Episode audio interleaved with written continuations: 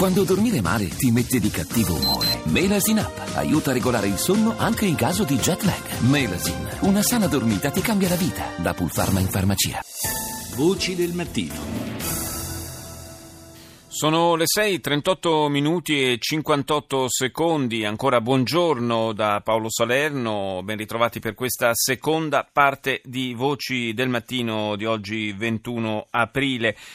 Torniamo su un tema del quale ci eravamo occupati in una delle puntate che abbiamo eh, fatto da, in, in, in, esterna dal Festival del giornalismo a Perugia eh, ed è quello del Freedom of Information Act, cioè il cosiddetto FOIA, il eh, praticamente la nuova legge che dovrebbe garantire un accesso a, ai cittadini, un accesso eh, più facile alla, ai documenti della pubblica amministrazione, quindi un'operazione di trasparenza che però, lo avevamo sottolineato eh, con eh, la nostra ospite in quell'occasione, aveva delle zone mh, grigie abbastanza marcate perché eh, c'erano alcuni aspetti che eh, limitavano e di molto la reale possibilità per i cittadini di accedere a questi documenti.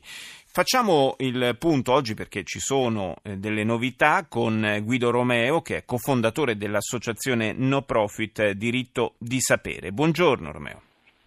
Buongiorno, grazie per avermi in trasmissione.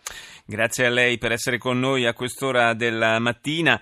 Eh, ieri, eh, come era eh, stato anticipato, la, eh, questo provvedimento è, stato, è passato al, all'esame eh, del, diciamo, l'ultimo, l'ultimo, esame prima del, del, ritorno a Palazzo Chigi per il varo definitivo, eh, l'ultimo esame parlamentare, la Commissione Affari Costituzionali della Camera ha votato eh, un parere, per la verità non vincolante, però eh, indicativo della, della, volontà del Parlamento, eh, nel quale sono stati introdotti dei correttivi importanti per quanto riguarda questo provvedimento di trasparenza.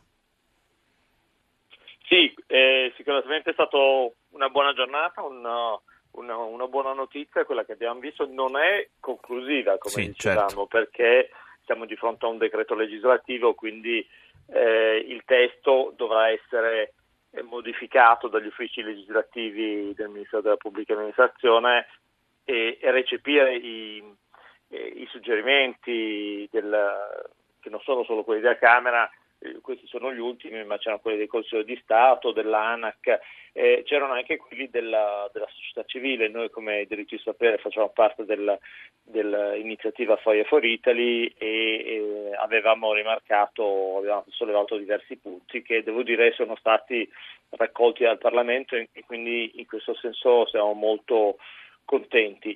Eh... Quello, quello, cruciale, forse quello che saltava più agli occhi, era la, la grande contraddizione tra eh, la possibilità per i cittadini di chiedere l'accesso a, alla documentazione e, contenuta nel, negli archivi del, della pubblica amministrazione e, e, dall'altra la possibilità per la pubblica amministrazione, senza incorrere in alcuna sanzione, eh, di semplicemente ignorare questa richiesta.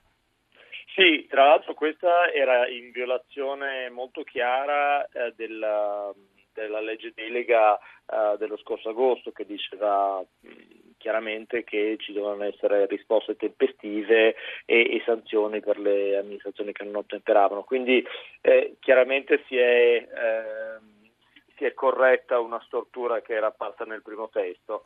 Eh, ci sono tanti dettagli che sono migliorati, c'è anche il, ha menzionato il silenzio di Diego, ma eh, come sappiamo il diavolo è nei dettagli in queste certo. cose, c'era anche il vincolo per i cittadini di indicare chiaramente, si utilizzava questo aggettivo, eh, chiaramente che cosa, dove erano i documenti che cercavano. Per un cittadino spesso è impossibile conoscere come sono catalogati, figuriamoci poi se parliamo di eh, documenti che magari sono des- stati desecretati da un archivio di Stato da, e quindi per definizione non sono conoscibili. Cito un caso che si è eh, manifestato proprio nel, nella vita reale.